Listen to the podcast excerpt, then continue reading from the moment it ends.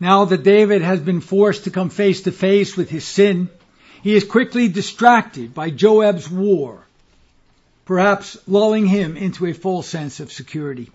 This is the 25th sermon in the series Kingdom, Dynasty, and Glory, an exposition on the second book of Samuel.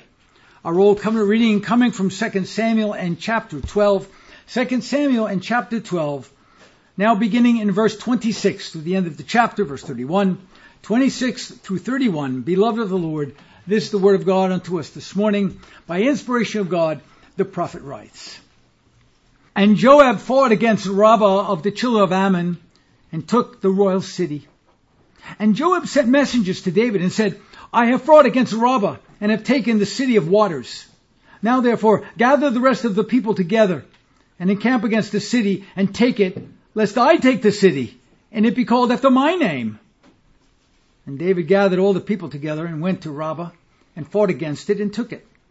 And he took their king's crown from off his head, and the weight whereof was a talent of gold with the precious stones, and it was set on David's head. And he brought forth the spoil of the city in great abundance. And he brought forth the people that were therein, and put them under saws and under harrows of iron, and under axes of iron, and made them pass through the brick kiln. And thus did he unto all the cities of the children of Ammon, so David and all the people returned unto Jerusalem. Paul writing to the church at Thessalonica, 1 Thessalonians and chapter 5, beginning in verse 4 through verse 6. But ye brethren are not in darkness that that day should overtake you as a thief. Ye are all the children of light and the children of the day. We are not of the night nor of darkness. Therefore, let us not sleep as do others, but let us watch and be sober. This is the word of the Lord. The grass withers, the flower thereof fades away, but the word of God stands forever. And by his holy word is the gospel presented unto us again this day, with all of its warnings, admonitions, and comforts. Now that David is finally exposed by the mercy of God through the prophet Nathan, perhaps David believed that things can now go back to normal.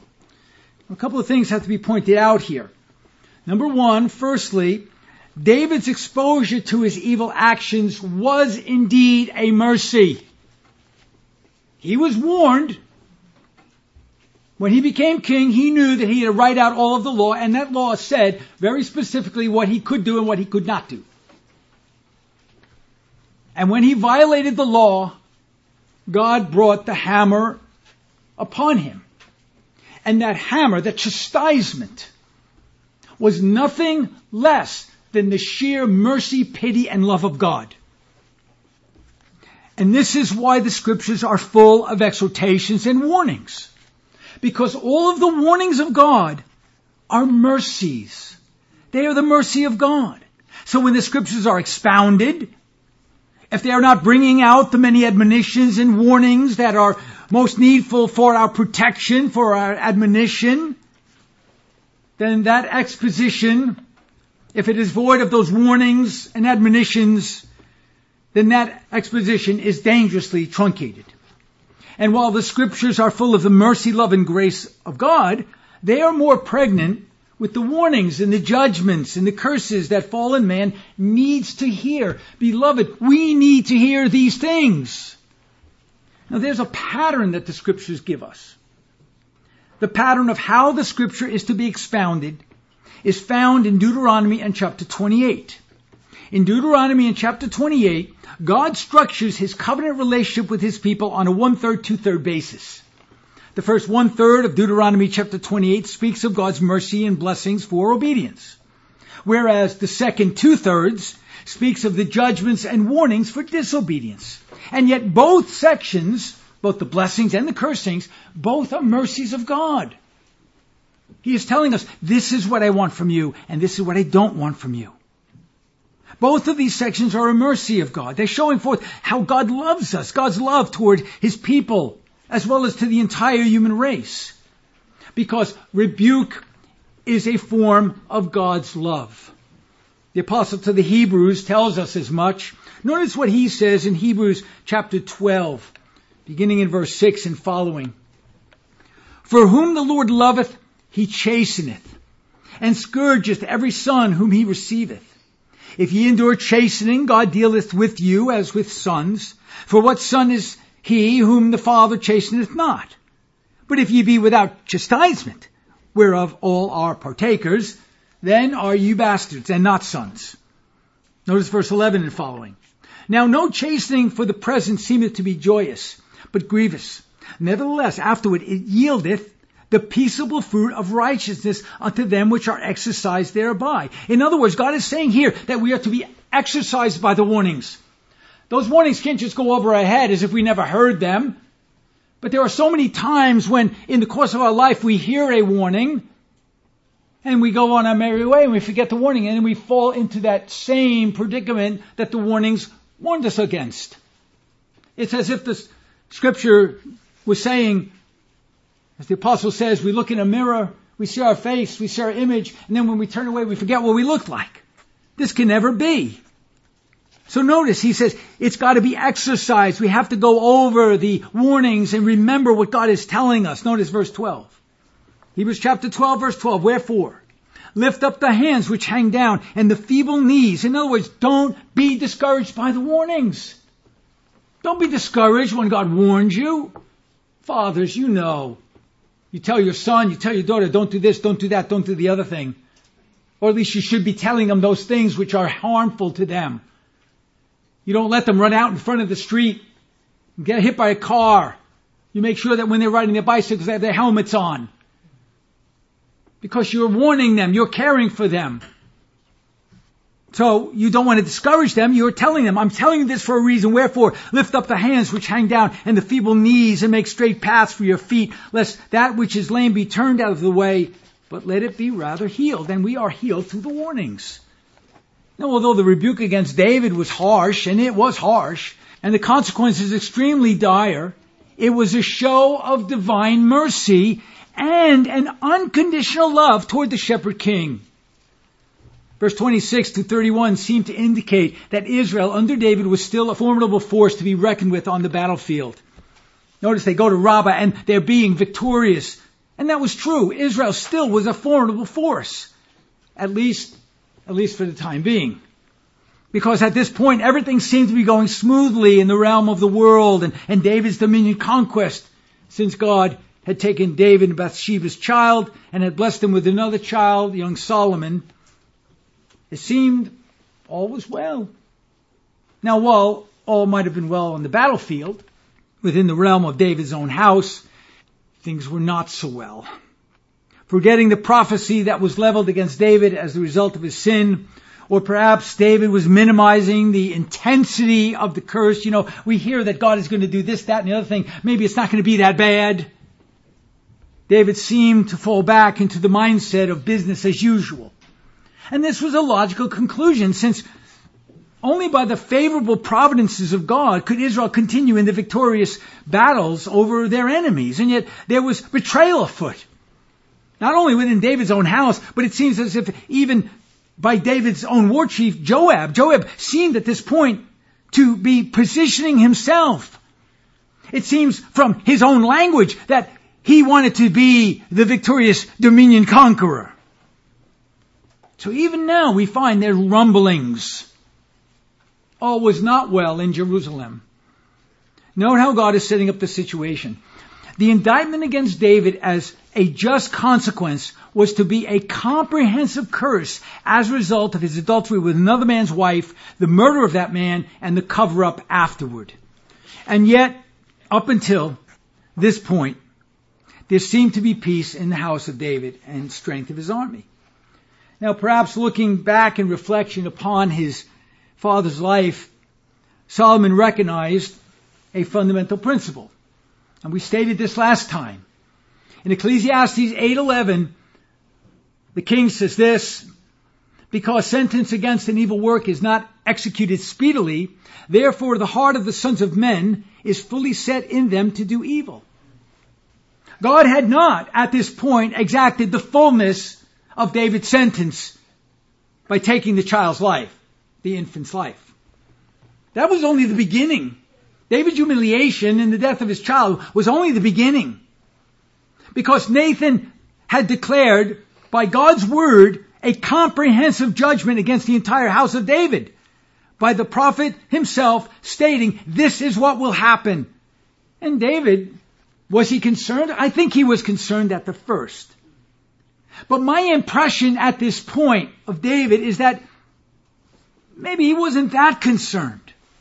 Maybe he wasn't that concerned about the intensity. Or perhaps he thought maybe and hoped maybe God would show him pity.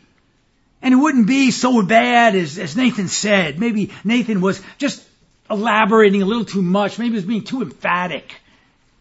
You know, when we read the scriptures, and we read that God is going to cast all of the reprobate into hell and he'll torment them forever and ever. We read that and say, well, maybe it's not going to be that bad. It'll be bad. Oh, it's going to be bad. But we don't even know how bad it's going to be. God willing, we'll never know. So maybe David was minimizing the extent, the intensity of what God was about to do. Now I say this because we don't read anywhere that David, after Nathan's curse, was praying that whatever curse God had ordained, it would be lessened or, or mitigated or, or that David would at least be given divine direction as to how to navigate it. We don't read him praying, Lord, I know this is going to be really bad. Help me to be strengthened against it. Help me to navigate it. Help me here. Help me there. Have pity upon me. Don't bring it so badly upon me. Now, happily, we never again see David hanging out on his rooftop tempting himself as he did before. At least he learned that lesson. Because I can tell you this. If I had been warned of a devastating judgment against my entire family because of my own sin, I would be begging God daily that He would show me mercy and lessen the intensity of that curse. We don't read this of David. Up until this time, nothing had happened to indicate that God's judgment would come. Israel was victorious on the battlefield. Everything seemed to be well. Now, this might have lulled David into a false sense of security. So instead of seeking mercy, instead of being watchful, instead of being vigilant, instead of looking for God's pity by humbling himself constantly in that watchfulness and in prayer in anticipation of what was coming, David concluded that all was well. And he continued as business as usual. Note again the sentence declared. 2 Samuel chapter 12 verses 9 and following. Wherefore hast thou despised the commandment of the Lord to do evil in his sight? Thou hast killed Uriah the Hittite with the sword, and hast taken his wife to be thy wife, and hast slain him with the sword of the children of Ammon. Now therefore, the sword shall never depart from thine house, because thou hast despised me, and hast taken the wife of Uriah the Hittite to be thy wife. Thus saith the Lord, Behold, I will raise up evil against thee out of thine own house. And you would think, once David heard, out of my own house, I'm going to be very watchful over my own house, which was quite a large household. And I will take thy wives before thine eyes and give them unto thy neighbor, and he shall lie with thy wives in the sight of the sun. For thou didst secretly, but I will do this thing before all Israel and before the sun. Now by this judgment, God impresses upon David, Israel, and all of Christendom that there is nothing done by the children of men in secret that is not open and naked before the all-seeing eye of God. And that goes to your mind's thinking pattern as well. Can't hide from God, not even in your thoughts. And David is about to experience this tenfold. What is curious here is that David knew that his life was open before God and that God sees everything. In fact, he even says as much in 1 Samuel chapter 26 verse 24. Notice what he says. And behold, as thy life was much set by this day in mine eyes, so let my life be much set by in the eyes of the Lord and let him deliver me out of all the tribulation. He knew it. He said, look, I know that I stand before God. Nothing is secret. How did he forget that? What made him forget that? That temptation deceived him. And he entered into it. He forgot all that he used to say before he was king. In Proverbs 15, Solomon, obviously contemplating the affairs of his father and his whole family's dynasty, says this in Proverbs 15 verse 3. The eyes of the Lord are in every place, beholding the evil and the good. contemplating it, judging it, keeping track of it. So instead of keeping a more diligent eye on the rumblings within his own house, David continues, at least it seems that David continues as if God's judgment was an empty threat or that despite the curse God had maybe repented of it or lessened it to some extent. Verse 26 of 2 Samuel 12 states very clearly that it was Joab, not David, that fought against Rabbah and took the royal city of the Ammonites. And this was a glorious victory. But it was not going to be reckoned to David. So my question is, wait a minute, where was David? Didn't David learn that lesson when it was time for kings to go to battle? Shouldn't David been out on the battlefield? Why was Joab? Why did he just send Joab? Go ahead, Joab. And he's not watching over his house. Otherwise he would have seen the rumblings. So he keeps making, it seems, making the same mistakes. David was, was not called upon maybe by Joab. Maybe Joab went on his own. We don't know. We do know that David was not in the battle. It was Joab's battle. And David was not called upon to lead his army until after the city is taken. And that's very curious. Joab doesn't call upon David until he is victorious by securing the city for himself. And Joab sent messengers to David and said, I have fought, I have fought, notice I, notice what he doesn't say. In the name of the king, I've taken the city. No, no, no. In the name of Joab, I've taken the city. I have fought against Rabbah and taken the city of waters. This was a very important conquest. Since the royal city was called the city of waters because it was a place whereby it had a great reservoir of water. And water was a commodity that was, was very, very precious. So what Joab is actually telling David is that he has been successful in cutting off the city's water supply so that it can be easily taken. In other words, he did the heavy lifting. Now the original Hebrew could be rendered more precisely as, I have already drawn off the waters from the city. I have, in other words, prepared the city for you just to march in victoriously and say, okay, now I'm the king. I'm going to take it for myself. But I did the heavy lifting. Adam Clarke comments. He says this. This perfectly agrees with the account in Josephus, who says, having cut off their waters, this was the reason why David should come speedily, as the citadel, deprived of water, could not long hold out. In depriving the city of its much needed water supplies, guaranteed victory. So once the city was depleted of its life-giving water, Joab then calls upon David, tells David to come to the battle with reinforcements. Again, where was David to begin with? Why was he not privy to this battle at the beginning? If he was, why didn't he lead the charge? Why was he not there as the king, representing the city of God? If we assume that he had no knowledge of Joab's campaign, I don't believe we can assume that, but if he did, if he, if he was ignorant of that, how did he miss it? As the king and general of the army, was he not paying attention? And if he was privy, why did he just send Joab? So I have all these questions, as should you. Because I believe the king should have been keeping a close eye on Joab. Especially, especially since the assassination of Abner. Knowing that Joab was not to be trusted. Or could it be, as David himself admitted, could it be that David was so vexed by Joab's instability as an unstable man that he thought it was wiser to keep his distance and not go into battle with the man. And remember what he said. In 2 Samuel 3.39, he said, And I am this day weak, though anointed king, and these men, the sons of Zeruiah, which is Joab, be too hard for me.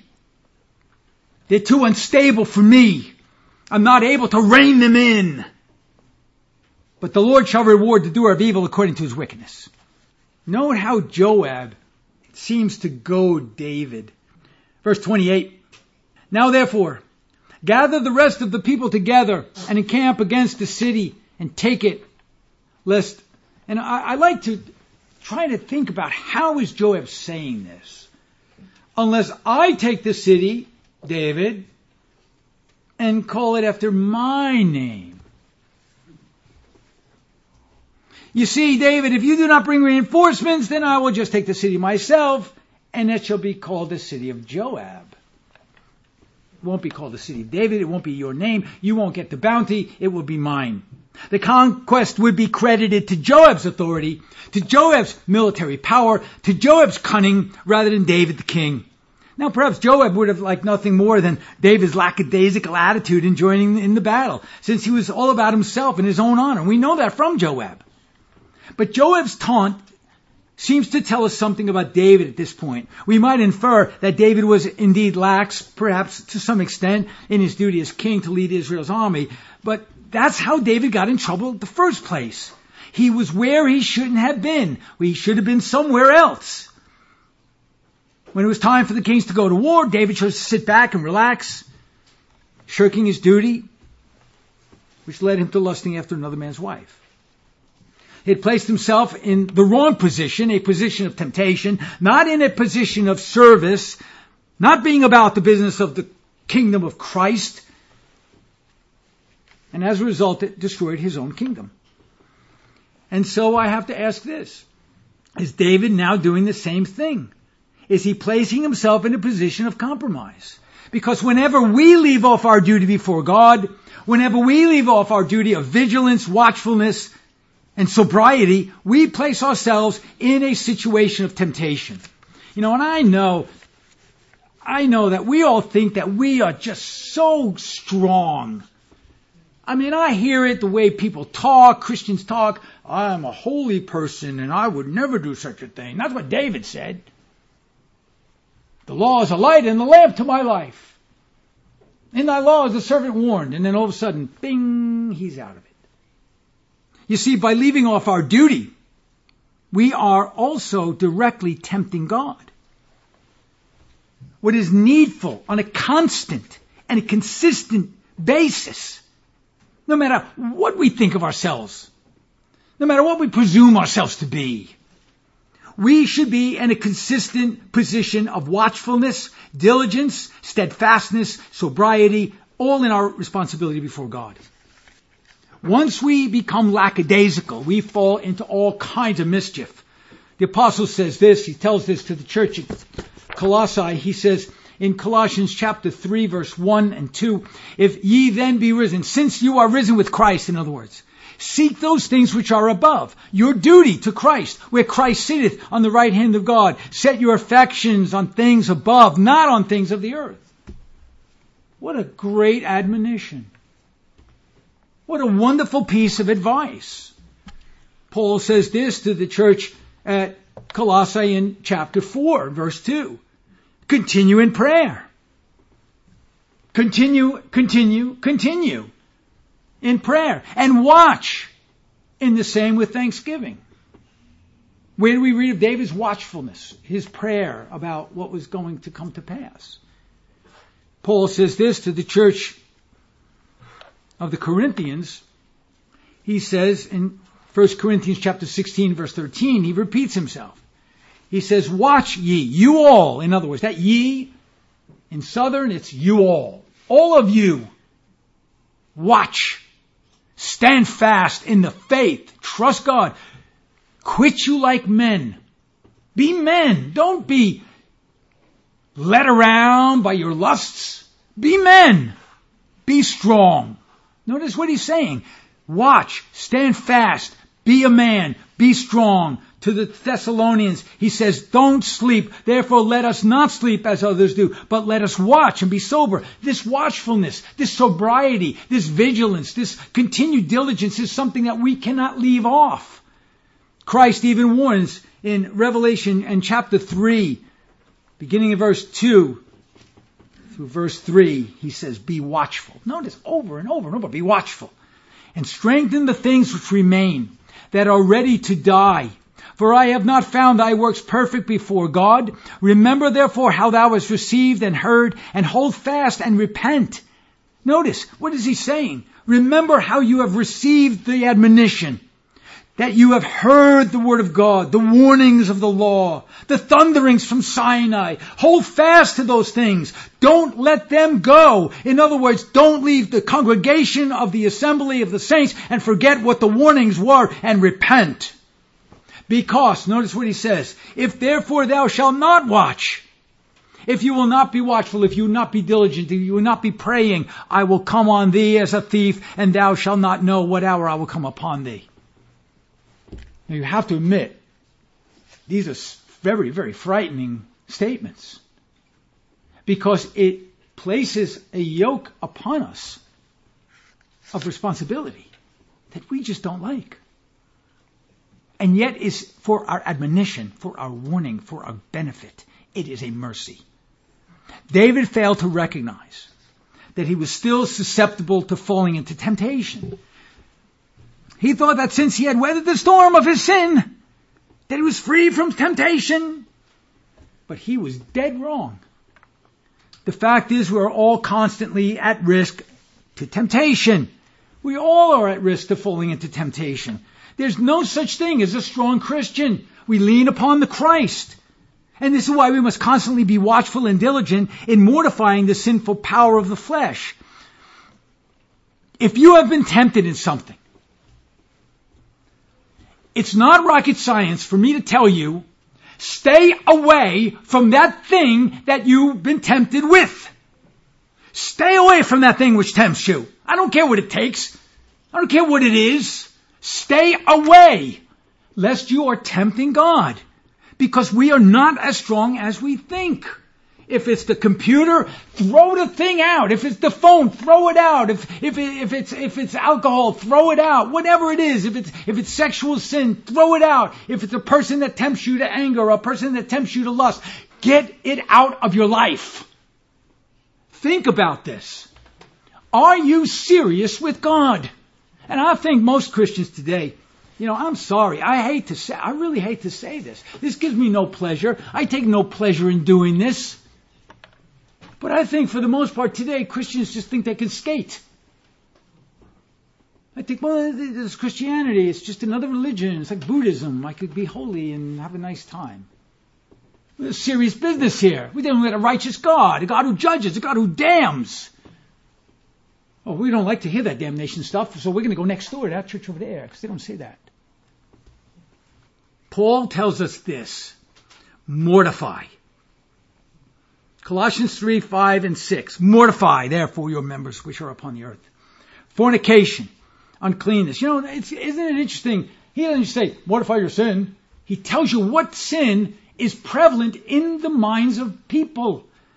Fornication, uncleanness, inordinate affection, evil concupiscence, covetousness, which is idolatry.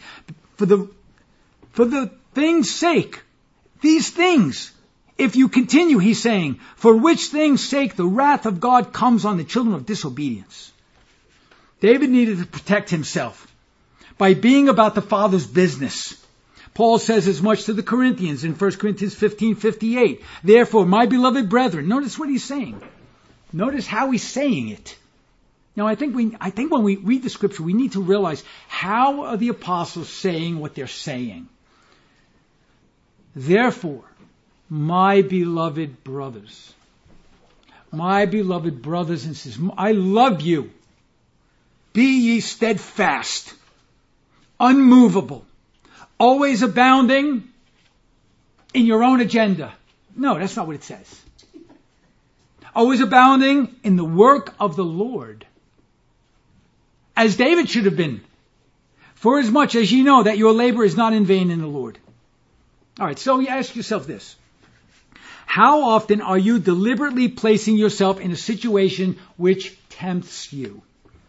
Instead of fleeing in terror from those things that tempt you, as Joseph did when seduced by Potiphar's wife, do you flirt with that sin? You see, we think too much of ourselves. Well, I could, I could play with that sin. I'm strong. I don't have to worry about it. I'm good. Until you're not. You can stand until you can't. We are usually tempted when we omit the duties that each of us are given in the work of God, either in the raising of our families, supporting the church, or evangelizing in the marketplace by showing ourselves as faithful witnesses. So whenever we find ourselves comfortable with temptation, we are tempting God. And once we tempt God, God responds by lifting his hand of restraint from us, causing us to fall headlong into a world of hurt. I said it before, if the king of Israel can fall like this in such a way, who are we? And this principle holds true for individuals, families, churches, and nations. Once any one of these institutions enters into temptation, God responds. God has to respond because He's righteous. The problem with America is that while it began as a Christianized nation, it was not maintained as a result of watchfulness, sobriety, and diligence in order to keep the precious heritage that God had given it originally. Once the nation forgot God, it entered into temptation of worldly pursuits. As a result, God responded in his anger. Perhaps David was thinking that he could stay back and let someone else accomplish his duty in the battle against Rabbah. That was David's problem. Like America and her churches, he had become lax in his commission as king. He no longer thought that diligence was his calling and that he had arrived. He had been, he had did, he did his duty.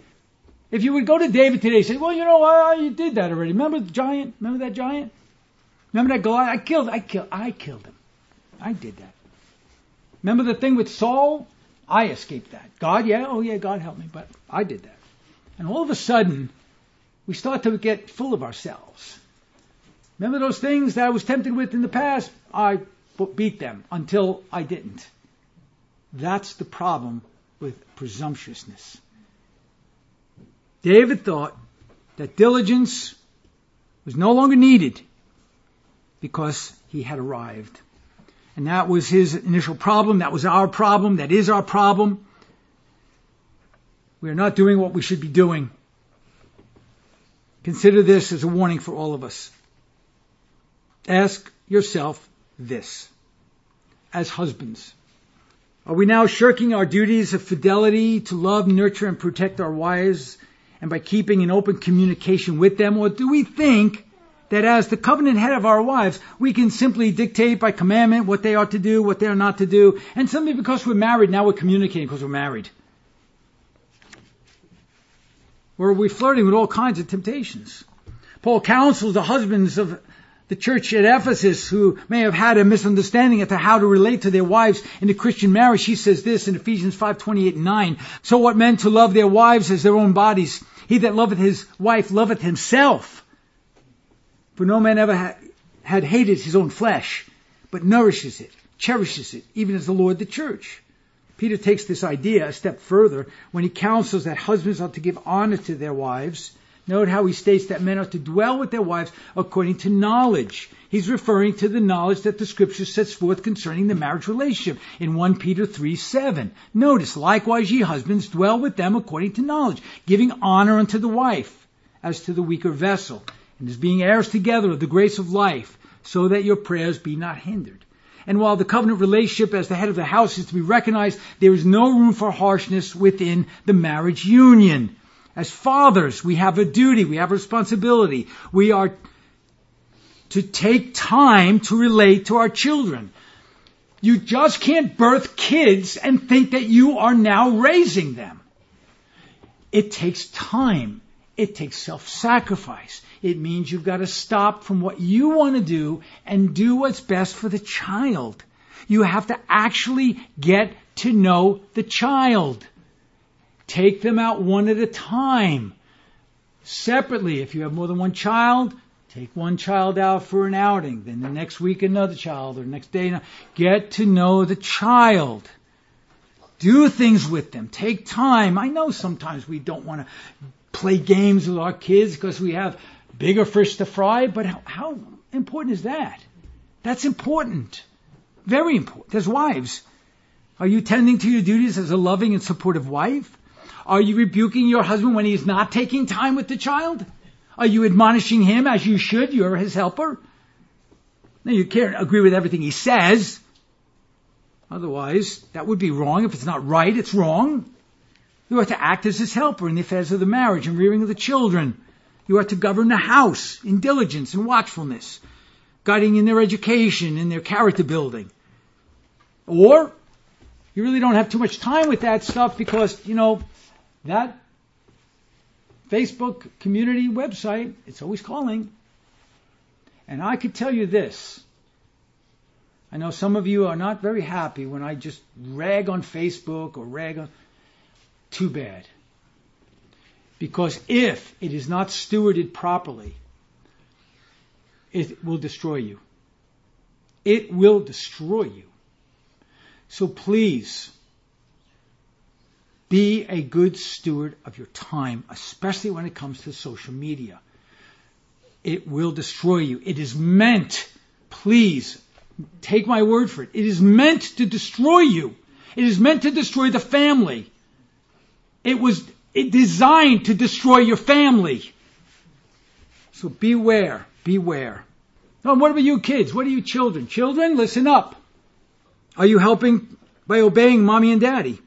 Are you helping around the house? Do you have to be told every five minutes to clean the toys up or to do this thing or that? No, you should know to do this, especially as you get older. You have to be mindful to pick up your own toys. You have to play well with your brothers and sisters. You have to be groomed to do what is right in the sight of God. Grandparents, single folk, you also have responsibility to assist in the areas that you are equipped for. Churchmen, if heresies are not dealt with, and I speak of the session, if heresies are not dealt with speedily and severely, they are allowed to then to creep into the fabric of the church and will slowly destroy the witness of that church.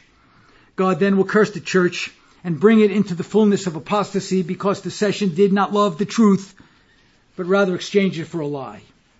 But this also goes true for state, local, federal leaders. They're not exempt from this principle of watchfulness. They are to be held accountable to God as it relates to their duties because it is God who raises up kings and casts down kings. Whenever a civil leader forgets that he is called to act as a minister of God for the glory of God and for the advancement of his holy law order, they will come under his curse. And it is our duty to tell them that. I make no apologies to telling a reprobate congressman or delegate or church leader that they are in trouble with God. And if they refuse to repent, to bring down the prayers of imprecatory against them. But once they fail to repent, then there's no escape. So everyone without exception is called to work for the well-being of the community of Christ, be it the individual, the family, the church, or the nation. The problem is, however, that too many of us believe that there is a time in our lives when we are no longer required to serve. And that gives us this lackadaisical attitude toward the work of the kingdom. Moses worked until the day he died. We see this in the halls of government where when men and women of tenure think that they no longer have to heed the voice of God or, the, or even the voice of their constituents in serving the people.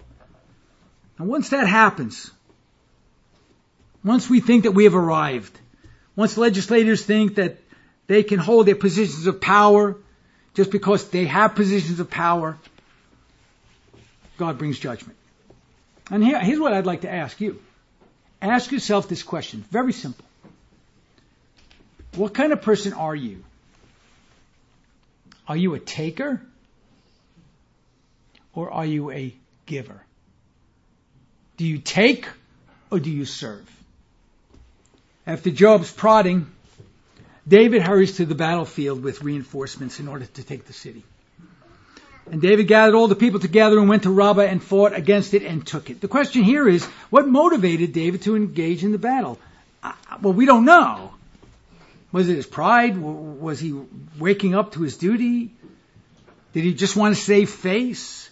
Whatever the reason, he finally goes, that's what we know. He goes to the battle that Joab had said, look, if you don't come, I'm going to take it and this will be mine. Once the capture of the city is accomplished, David strips it of its glory beginning with the king. That's what we are to do. When we take dominion over an area, we are to strip it of its glory and raise up the glory of Christ. Now notice his actions. Once victory is won, notice the first thing he does. He removes the crown from the king's head which was symbolic for a number of reasons. Firstly, it was significant because it was signifying that the king was no longer in authority. He was stripped of his power. He had lost that title by conquest, and now it was David's. David would put it on his own head, signifying, I am now the king, not the king of Rabbah. Number two, David then assesses the city's value and the weight of its symbolism, which is the crown. The crown symbolized the city's value. The weight thereof of the crown was a talent of gold with precious stones. Thirdly, the crown was then placed upon David's head, and then finally, he then brings the treasures of the city to his own people and places the Ammonites, all those whom he captured, under tribute, making them servants of the people of Israel. Notice what it says. And he brought forth the spoils of the city in great abundance, and he brought forth the people that were therein, and put them on the saws, and on the harrows of iron, and on the axes of iron, and so on and so forth. He made them servants. Now, while these are significant historically and militarily, they're very much symbolic of the gospel declaration.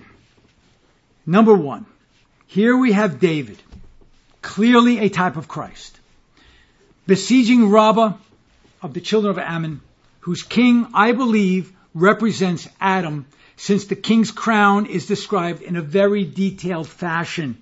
You see, when Adam was in the garden before his rebellion in the 28th chapter of Ezekiel, God describes him as being arrayed in gold and precious stones. Gold always refers to civil power, whereas precious stones refer to priestly power, especially when the stones are placed in the breastplate.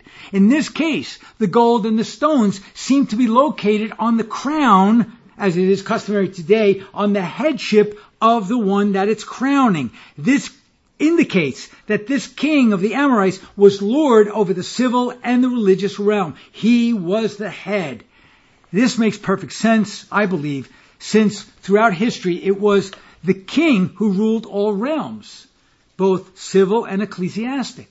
The king was the king of, of everything, church and state. It wasn't until the 12th century, during the investiture struggle, the controversy there, that the two realms were separated as they should be within the human sphere. However, when Adam was created, he held both the civil and the religious authority as the covenant head over the entire human race. When Christ, as the last Adam, victoriously defeated his enemies, he rightly was able to transfer the crown of gold and precious stones from Adam to himself in the same way that David translated and transitioned the Ammonite king's crown and precious stones to himself. Once that took place, all the reprobates were put to hard labor in the same way as David does to his captives. Now, note how David brings the spoil of the Ammonites into the city of Jerusalem. And he brought forth the spoil of the city in great abundance. The promise of Christ's victory is that we shall inherit the earth, which is now dominated by the wicked. And yet Christ is now wearing the kingly and priestly crown and is putting down all enemies under his feet. He has already taken the crown from rebellious Adam. He is already victorious. He's already putting the wicked under his feet. The only thing left is for the army of Christ to recognize the reality of what Christ has accomplished and capitalize on it by taking dominion over the Ammonites. The problem is we have failed to mortify even the smallest of sins, thinking that the smallest of sins really don't matter. And we become takers and not givers. And you know, sometimes we condemn some of the people today in our nation that are trying to reap monetary reparations, saying, well, we deserve this, and we deserve that, and we deserve the other thing, and we don't want to work for this, and we don't want to work for that. We're just like that. When it comes to Christ, Jesus give me this, Jesus give me that, Jesus give me the other thing. What have you done for Christ lately? How have you sacrificed yourself for Christ lately? Well, I, I train my children. The pagans train their children. Well, I do devotions. The apostates do devotions. The Pharisees did devotions. But I pray. The Pharisees prayed, and they prayed long prayers, and they prayed in public, and they prayed it around before the public. What have you done lately for the kingdom of Christ? I mean, look, these are just questions I ask myself.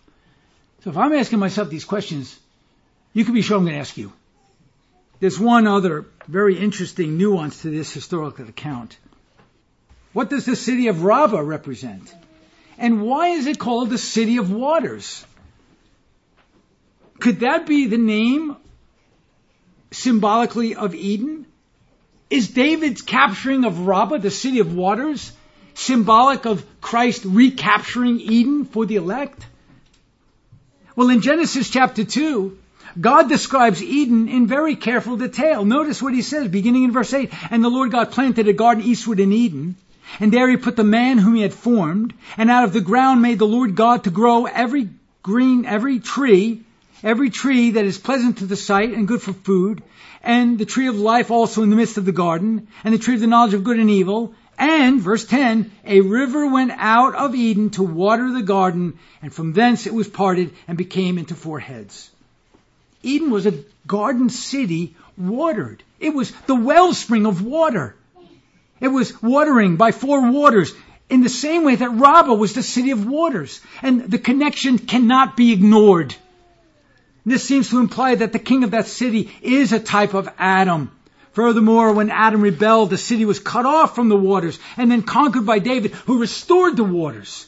Once Adam sinned, his spirit died as if the waters of life which watered the garden were cut off from him. But by bringing all the spoils from Rabbah, representing the fallen Eden, to Jerusalem, representing the kingdom of God, David reestablishes the new Eden for his people to enjoy in the same way that Christ is reestablishing Eden under his headship today and not under Adam's.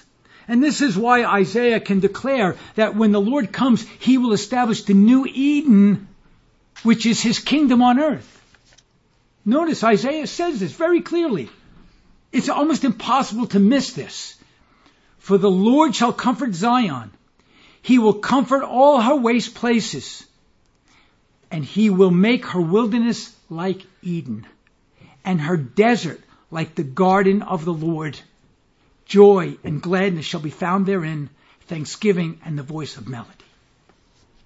Ezekiel picks up on this very same future reality that will come to pass when the Lord Jesus finally sets his feet upon the earth at his incarnation, which he has done.